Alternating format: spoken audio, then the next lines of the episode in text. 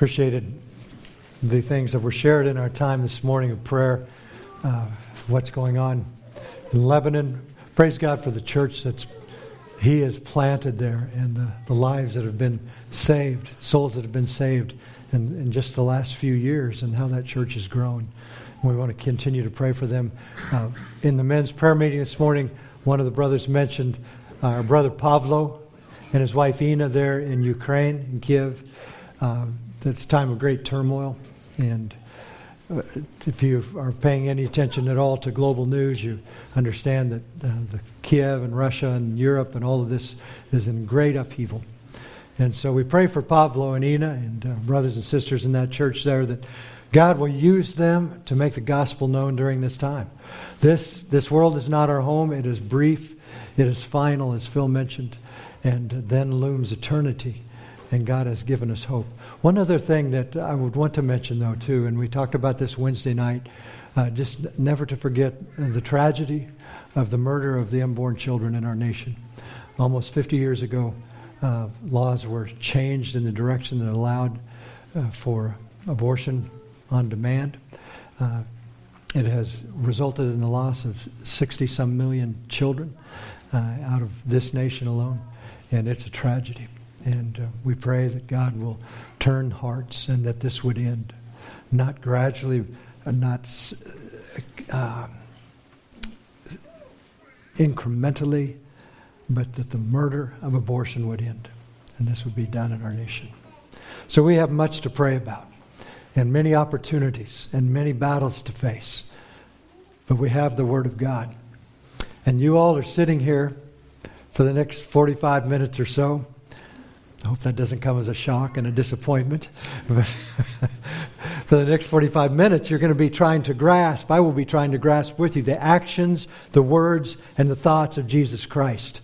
The man who was God, he is God man. And, and we're going to look at the people around him during the last three days of his life. Talk about finality. Jesus is well aware that he has only three days left on this earth to live.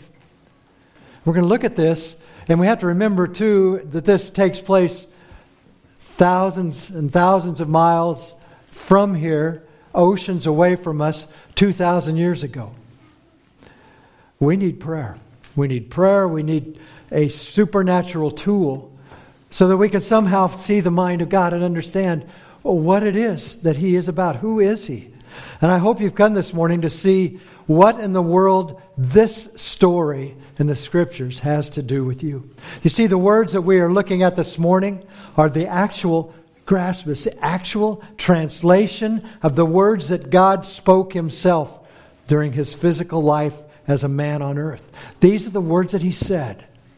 And they are the words that God spoke to the man named Mark, the man who believed Jesus was God in the flesh and followed him. He is also a man who was chosen by God to be given these words so that we would have them. This word we look at it is more than an historical chronicle. It is that, but it is far more. In fact, these words we are going to examine this morning are alive. They are powerful. And that's a strange thing to say about something like what we're looking at this morning, but it is unique and there is nothing like it. What we're looking at, what we're reading, what we're trying to understand is alive and it has power. It has power to change, it has power to save, it has power to give life. There is no document on earth like the Word of God that we're going to examine. So let us pray for just a moment and ask God to give His Spirit so that we can know Him. Heavenly Father, we come to you this morning. And we, uh, the smartest of us, are very dull. We are very simple. And Lord, we need you. And, and we're looking at, at the Word of God, the perfect Word of God, the, inter, the eternal Word of Christ. And we want to see that it, for what it is, Lord. We want to mine the gold, the riches that lie there, Lord, and, and we can't do it on our own.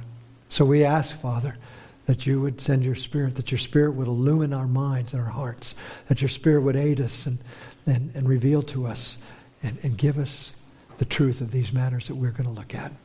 Lord, we have much on our minds. Many things compete with, with you this morning. Forgive us. You are worthy of everything. And please draw us to you. Lord, please overrule and override my weaknesses, my failures, and speak. Lord God, speak to us. Amen.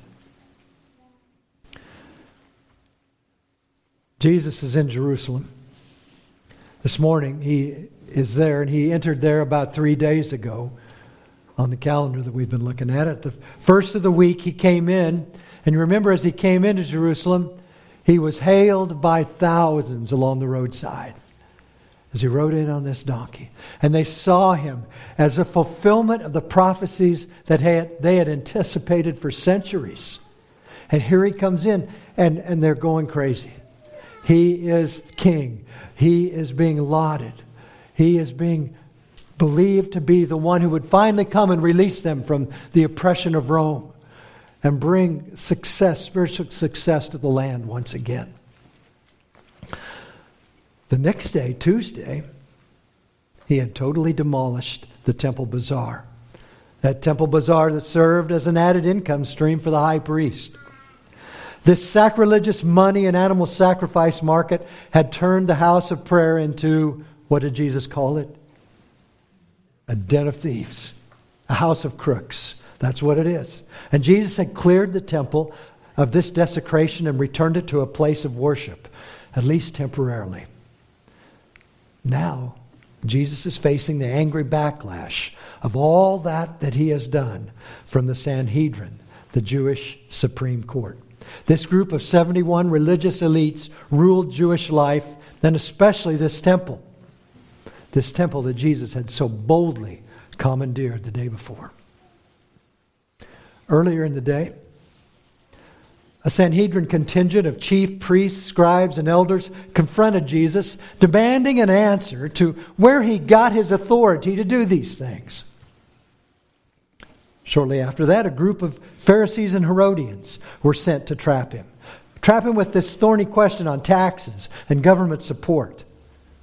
And still without success, the Sanhedrin launched some Sadducees at Jesus with a bizarre scenario about heaven, which they did not even believe in and a woman who theoretically married seven successive husbands, who also successively died, leaving no children from any of them. But Jesus, he yielded no ground in any battle. As for authority, he finished that discussion off by declaring in Mark chapter 12, verse 10 and 11, and he said to them, Have you not even read this scripture? The stone which the builders rejected has become the chief cornerstone. This was the Lord's doing, and it is marvelous in our eyes.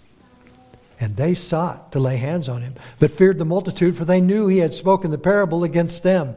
So they left him and went away.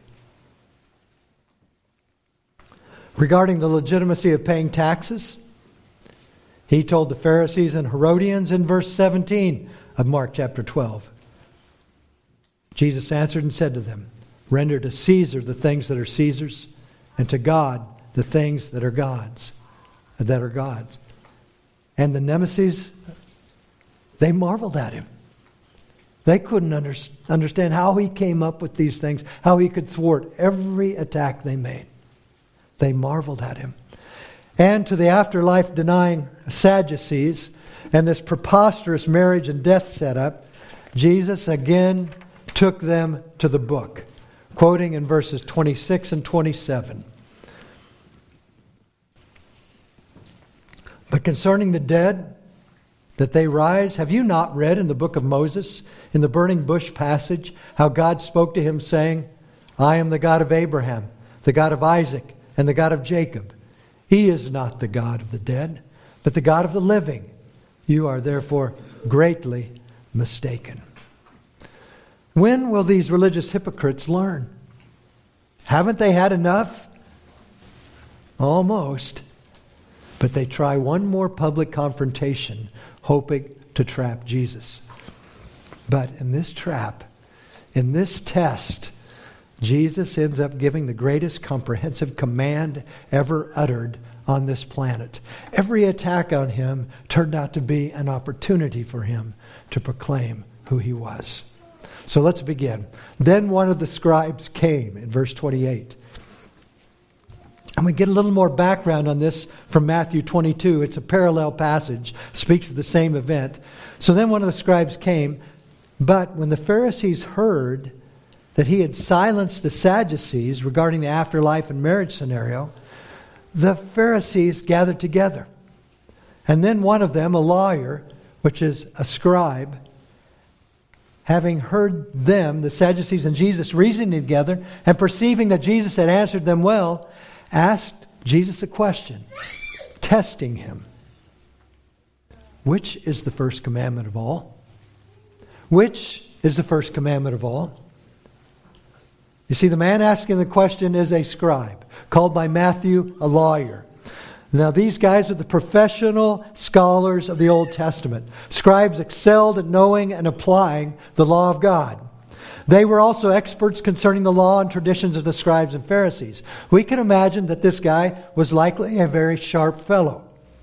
And he takes a bold step and initiates contact with Jesus. And as a parent, that although he is coming to ch- test Jesus, he is also willing to listen. He hears this, this reasoning, uh, and some of your versions are more accurate to say this debate or this argument. He hears this going on between the Sadducees and this lone man, Jesus. The scribe is impressed. These Sadducees, they're the sophisticated rulers of religion. They are the ones from whom the high priests are bred. He comes from the Pharisees, and this man, this scribe, understands that his guys, the Pharisees, and their usual enemies, the Sadducees, have recently teamed up to try to kill Jesus. The scribe knows, he knows this is a high stakes life and death confrontation. Now, Jesus is really answering these religious attackers, kalos, which means well or in a morally good way, with honesty. That's how Jesus is responding. And after witnessing the authority and wisdom Jesus displayed in this conflict, the scribe seems to approach Jesus with more sincerity than any of the past religious opponents. There's an interesting feel of, of what's going on here as this man approaches Jesus. And then, in another bold action, the scribe now initiates discussion. He's willing to bring this to Jesus. While his mind is spinning and tight, taking in all that he has just witnessed, he asks Jesus, Which is the first commandment of all? Now, we know this is a huge question, but it is a lot huger or bigger and a lot more significant than we might think at first. This is not simply a question of chronology that asks, Which is the first commandment that God gave? Nor is it a request to rate the commandments 1 to 10 and tell me which one you would put at number 1. This is a far greater question that he is asking. It, it's what one commandment supersedes and encompasses all commands God has given. What is the supreme, overarching command of God? One writer put it this way What is the single most important commandment that God has given to this world? It is a, a unlimited question about the command of God. you see, rabbis, rabbis had discovered that there were 613 commands in the first five books of the Old Testament. It's called the Pentateuch, and it was written by Moses. 613. Now, being students of detail that these Pharisees were, 613 just happens to equal the same number of Hebrew letters contained in the Ten Commandments. It's interesting. 613, 613. Now, 248 of these commandments were positive things you must do. 365 were negative commands, things not to do. And in these 613 commands, there were also levels of significance. Some were considered heavy laws, and some were considered light. The heavy were those that were more important and carried more severe enforcement. Now you can imagine that there was a constant bickering and disagreement among the scribes and Pharisees over which were the heavy and which were the light. And that may seem not a right way to handle commandments, but see, Jesus actually made this kind of distinction as well. In Matthew chapter 23, verse 23 through 24, Jesus said, Woe to you, scribes and Pharisees, hypocrites! For you pay tithe of mint and anise and cumin, cumin, and have neglected the weightier matters of the law, justice and mercy and faith. These you ought to have done without leaving the others undone. Blind guides who strain out a gnat and swallow a camel. In other words, Jesus said there were certain laws or commands that were gnats and some were camels. The scribe's strategy here appears to have been to trap Jesus into admitting his own independent and unorthodox interpretation of the law and how it conflicted with the law of Moses. Is Jesus going to fall into this trap? The rulers would then accuse Jesus of heresy and blasphemy, and Jesus would be completely discredited in the eyes of his adoring public. And the great question from the scribe is followed by the greatest answer. Hear Jesus. The first of all the commandments is Hear, O Israel. The Lord our God, the Lord is one. Now there's required context that Jesus gives. Jesus answers by quoting God's word Hear, O Israel, the Lord our God, the Lord is one. It is a portion of Old Testament scripture from Deuteronomy chapter 6, verses 4 and 5. And it is called the Shema, which means to hear. It is recited every morning and evening by faithful Jews. See, what Jesus does in his reply is he anchors his answer to the Word of God and to the God of that Word. In New Testament Greek, it reads Kurios Theos. Lord God. But in the original Hebrew from the Old Testament book Jesus was quoting, it is Yahweh Elohim. Yahweh. That means, as we studied in Joshua, we studied in the Old Testament, the covenant keeping personal Lord of God's people. This was the name he gave himself for them.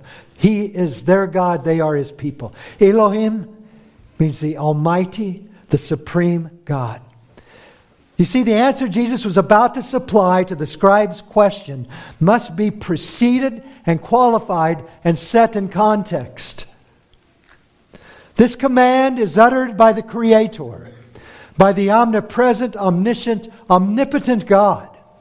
The command given is fully subservient and motivated by the existence and character of the one Yahweh, God Almighty, who decreed it. The command itself will be meaningless without the reality of this one who commands it. It is God, the eternal, uncreated creator, who has spoken this. It is contained in his word. Now let us go back to the source of the quote Jesus gave. Turn to Deuteronomy chapter 6, verse 1 through 5. It's the fifth book of the Old Testament we will see precisely here why Jesus started his response about the great command with the introduction and proclamation of Yahweh. It's so vitally important. Chapter 6, verse 1. Now, this is the commandment, the statutes, and the judgments which the Lord your God has commanded me to teach you, that you might do them in the land where you are going over to possess it. Here, Moses explains that he is going to give them additional commands that God has commanded him to teach them. Their role, they are to do them.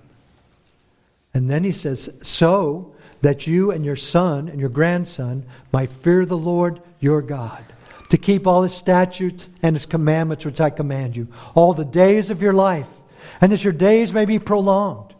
O Israel, you should listen and be careful to do it, that it may be well with you, and that you may multiply greatly, just as the Lord, the God of your fathers, has promised you in a land flowing with milk and honey. What is that? That's a description of the great rewards of obedience. God fearing children and grandchildren, prolonged days of life a growing increase in number, a rich and overflowing land to live in. Moses spells out the abundant consequences of obedience. And all this is set up by Moses to arrive at the vital starting point, the starting point of the commands. The same starting point that Jesus began with. Hear, O Israel, the Lord is our God, the Lord is one. And I, and I don't think I can overemphasize this part of what Christ says. He is saying, Listen, O nation of Israel, Yahweh, our Father, Shepherd, covenant making God, is our Elohim, our mighty God. He is not contingent upon our obedience or even our existence. He is who He is. He is who He is if and when we depart in sin and rebellion and go our own way. He is one, He is complete, He is full. He is not made up of many parts or any parts. He is one. He is unified, complete being who rules over all that He has created. Therefore, you shall love the Lord your God with all your heart and with all your soul and with all your mind. The first command, verse 30, is our vertical relationship with our God. The vertical relationship with our God. And you shall love the Lord your God with all your heart, with all your soul, with all your mind, and with all your strength. This is the first commandment. And he begins with, You shall. Now, one study note in some of your Bibles made this interpretation of the account. said, The faithful covenant keeping God asks the objects of his love to love him and other human beings too. I ask you, is that true? He does no such thing. When God commanded this to the children of Israel, and as Jesus declares this to be the great command, it is in no way couched as a request or a strong suggestion. You shall. God commands that we love him. This is what is called an imperative. It is a command. And the command, first of all, is that we shall love. It's the word agapao. It is the love God has. It is sacrificial. It is unconditional. It is determined by the will. It is determined by choice with selfless purpose for the one being loved. It demonstrates obedience and it is volitional. It is not phileo love. That is a love of strong friendship and emotionally compelled love. Wuest wrote this about agapao. He said, It is a love that impels one to sacrifice one's self for the benefit of the object loved. It speaks of a love which is awakened by a sense of value in the object loved, an apprehension of its preciousness. Because of the inherent attributes of this amazing love, agapao, it requires all of our faculties, all of our abilities. The listing here, the listing here of heart, soul, mind, and strength are meant to emphasize that it is the totality of all our being that must love God. Nothing is left out. It is complete, it is full. Loving Yahweh is to be the core, the very center of who we are as His children. All of our identity is to be wrapped up in Yahweh, in Christ. He is all we are if we are His. He is not a part of us or a piece of us. Like for a while on Sunday morning or when I am with Christians, or when I am lonely or doing well or, or feeling spiritual or listening to a certain song or, or even reading scripture and praying, He is with us constantly and we are in His presence. He is to be ours fully always. We are to love Him with all our heart. If the soul here is to represent emotion, we are to love the Lord God with all of our soul, all of our emotion. The command is to love Yahweh with all our mind.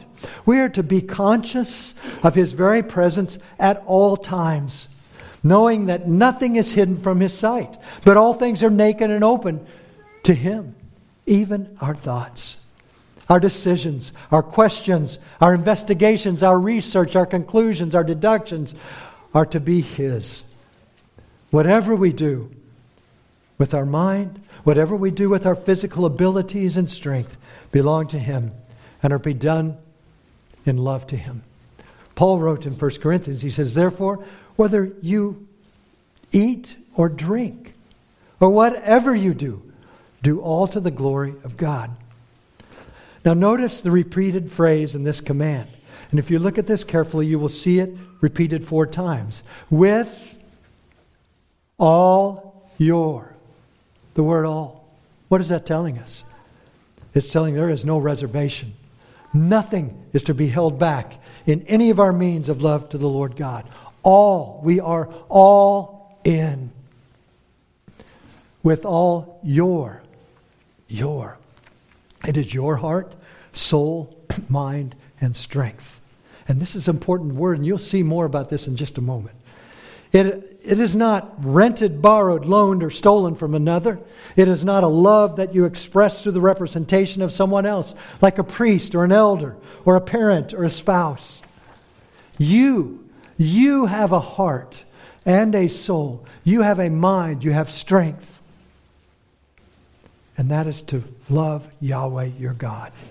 Love Him with all of everything you have been blessed to have. One person, one commentator said that such a person demonstrates his love by meditating on God's glory, by trusting in God's divine power, seeking fellowship with God, loving God's law, loving what God loves, loving whom God loves, hating what God hates, grieving over sin, rejecting the world, longing to be with Christ, and obeying God wholeheartedly. In short, he goes on to say, it is a comprehensive, all consuming love and singular adoration. God's wholehearted love for believers must not be reciprocated with half hearted devotion. End quote.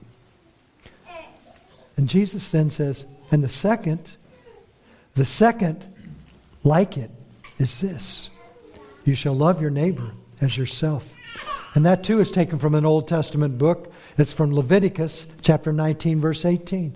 The second command is the horizontal relationship with your neighbor, God's image bearer. Everyone in this room, everyone you will see as you leave this building, was made in the image of God.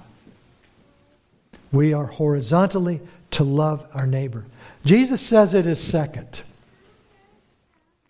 It comes underneath the first commandment because all praise, adoration, and recognition of the Lord God must always be the supreme priority, for He is God. He is the Lord God Almighty, and He is one. And we and our neighbors are not. But why does He say the second is like it? How is this short, human focused second command similar in any way to the glorious and expanded command to love the Lord your God?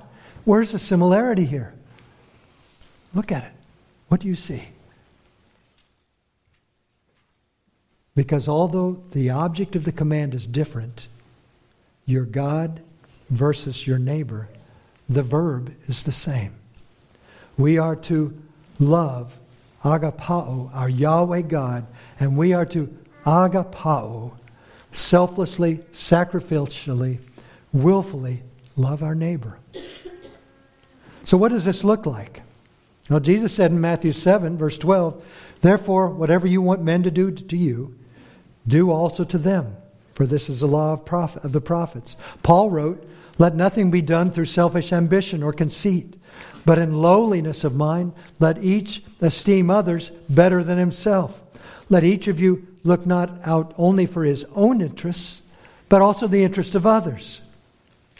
Then Jesus said in John's Gospel, chapter 15, Greater love has no one than this, than to lay down one's life for his friends. So we have the golden rule, we have the esteeming others better than ourselves, and then we are to lay our lives down for each other. Now, the next question, though, is how far does Jesus expect us to go with this agapao love to neighbors?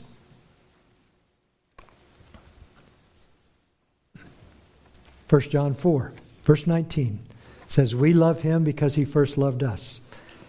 If someone says, I love God, and hates his brother, he is a liar. For he who does not love his brother whom he has seen, how can he love God whom he has not seen? How far does it go? Well, first of all, it goes to we are to love believers who are joined with us in the body of Christ. We are to love fellow believers who we find in the body of Christ. But let's look at Luke 10, verse 25. Turn over there with me. And behold, a certain lawyer stood up, a scribe, and tested him, which is what the guy this morning is doing with Jesus again. And he said, Teacher, what shall I do to inherit eternal life? And he said to him, Well, what is written in the law? What is your reading of it? So he answered and said, You shall love the Lord your God with all your heart, and with all your soul, and with all your strength, and with all your mind, and your neighbor as yourself. And he said to him, You have answered rightly. Do this, and you will live. So, what has Jesus told him? Be perfect, and you will have eternal life. But he, wanting to justify himself, said to Jesus, And who is my neighbor? And what story does Jesus tell him then? What do we call it? Pardon? Good the Good Samaritan, the story of the Good Samaritan. And we know how that story goes. It, it's uh, very convicting to those who heard it. Why was this so hard for the lawyers and scribes to take?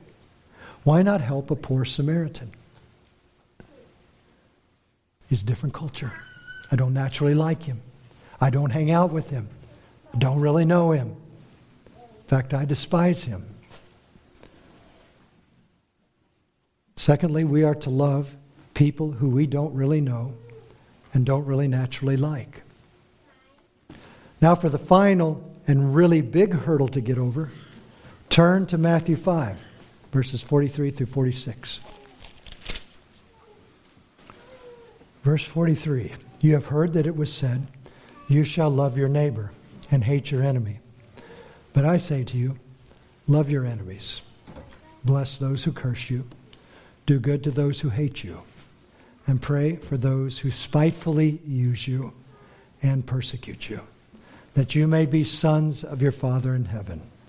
For he makes his sun rise on the evil and on the good, and sends rain on the just and the unjust. For if you love those who love you, what reward have you? Do not even the tax collectors do the same? Thirdly, we are to love people, people who hate us, people who persecute us. We are to love them like we love ourselves. James calls this something really special in James chapter 2 verse 8.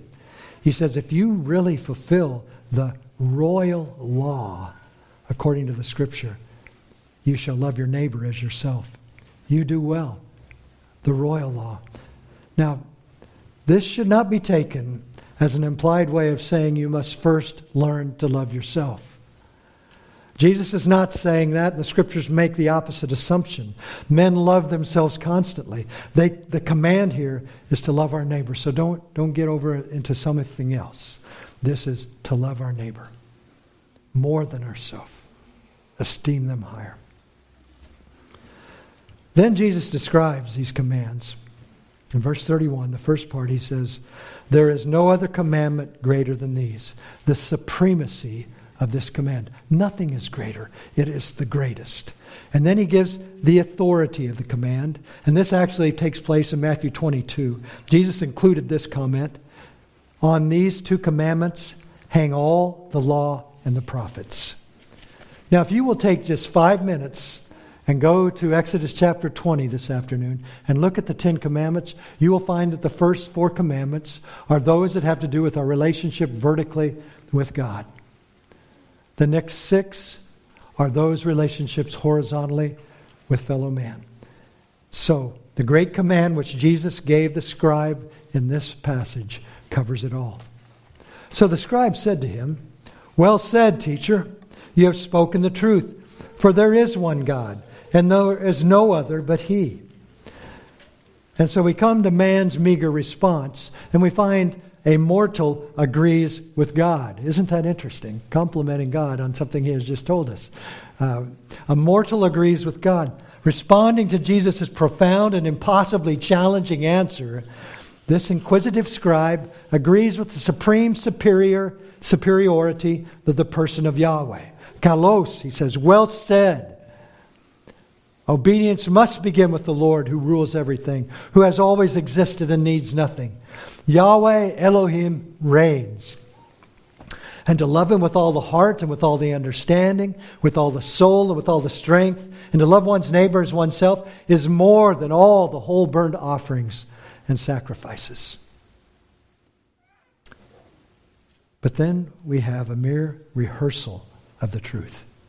Being a student of the Old Testament, this scribe himself understood the truth of Jesus' command. And he sees a central place of the heart for true worship of God. Without this, sacrifices and burnt offerings are useless. Now, this is a big admission for a scribe.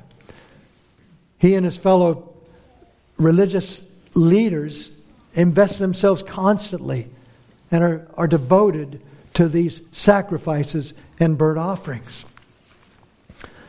They were the first offerings, the burnt offerings, to be described in Scripture, and they are the most frequently offered in Scripture. Every morning and evening, every Sabbath, the first day of each month, and the special feasts, burnt offerings were presented. They were the staple of the Jewish worship system.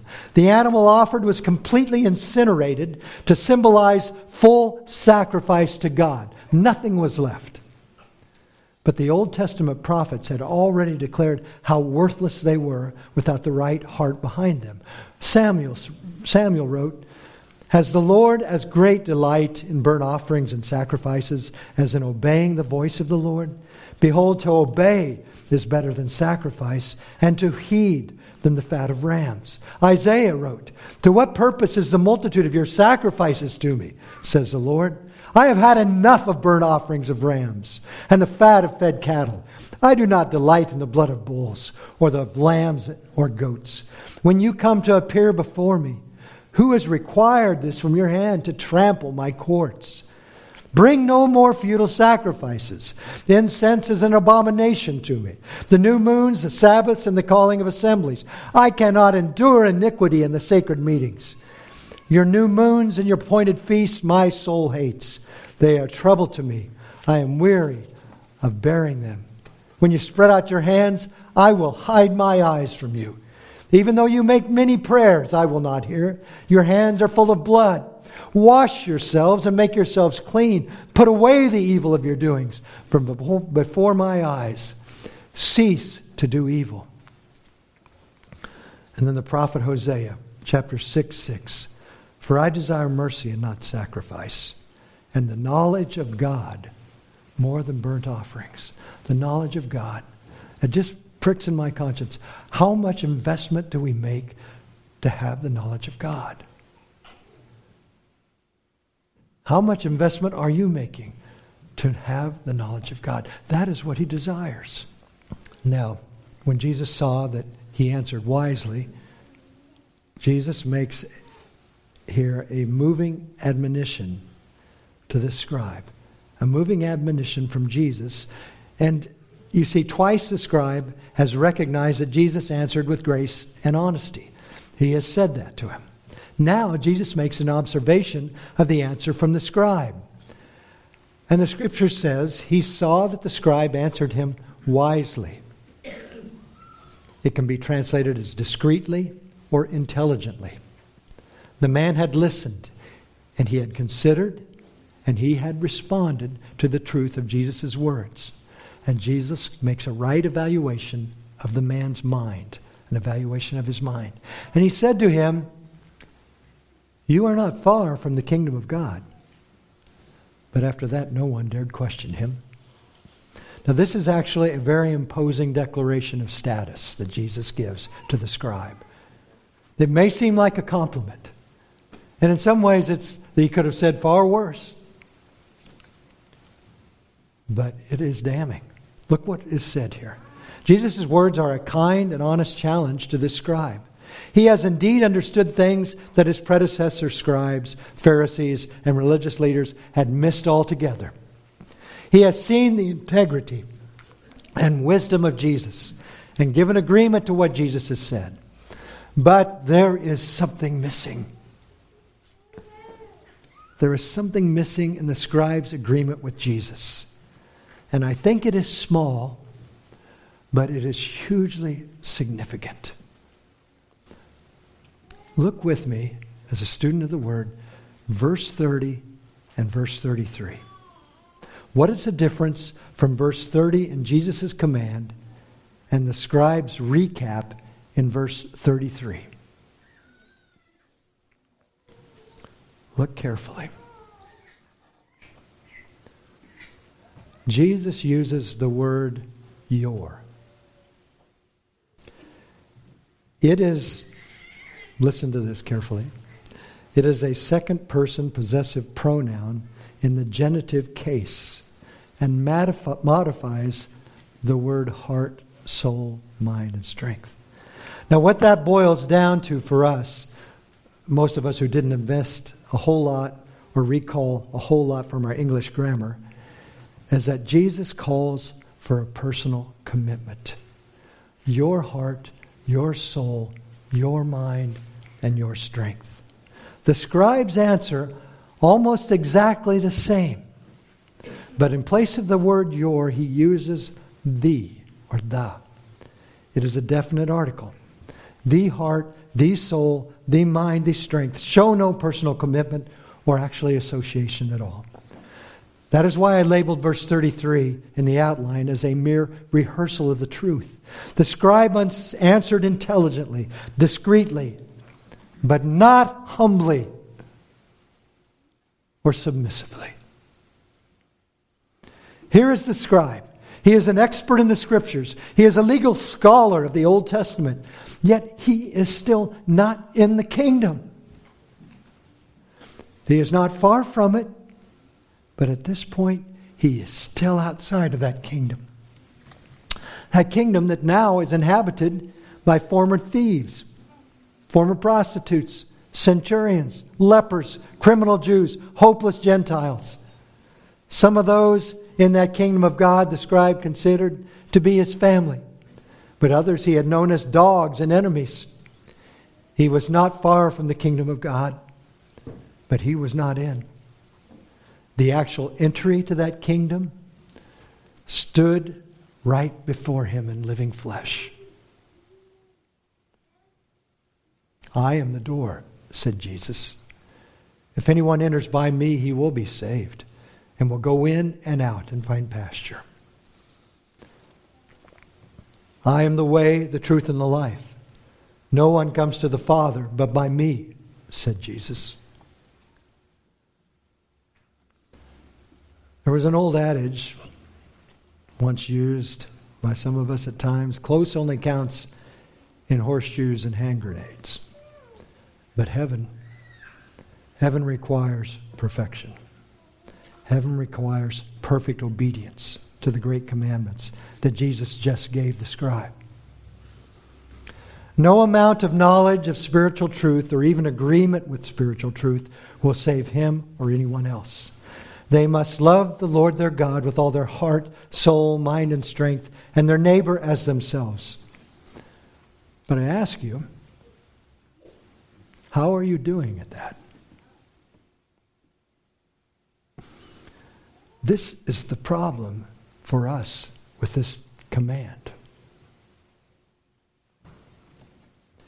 If it is the great commandment, then what is the great sin? It would be disobedience to the great command, failure to keep it. And as many before me have confessed, and I do too, there has not been one full moment of time not an hour, not a minute, where I have fulfilled the first command to love God selflessly, sacrificially, willfully, with all the depth of my heart. My soul has never been filled to overflowing with affection for God. My poor mind has been everywhere from glazed over to envy to worldly lust, covetousness, confusion, self obsession. And how much of my physical strength have I truly given in pursuit of loving my Lord? By no means all. And I haven't even, gotten to the second command. And I am hopelessly lost and guilty of violating the greatest command Jesus ever gave. You see, I and you need that man standing before the scribe just as much as he did. I need Jesus, or I remain not far from the kingdom. Last night, oh, we spoke with a young man, and it was uh, interesting. We kind of took a, a little bit different tact, and we walked up the ramp to this one bar that's sort of notorious as being a gay bar. There's nothing gay about it. It's full of men and women that are trapped and that are dying, awaiting their burial until Christ comes and saves them, if He will. But we, we reached out to him, and, and he really showed interest.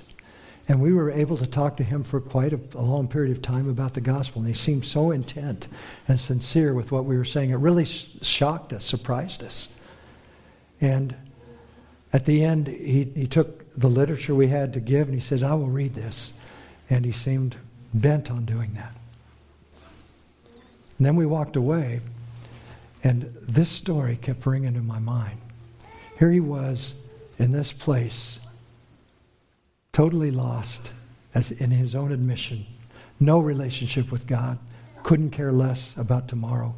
And somehow it seemed the Word of God was gripping his mind and his thoughts. And as we walked away, we stopped and we then prayed for him. That the enemy wouldn't snatch away what had been deposited there from the Word of God.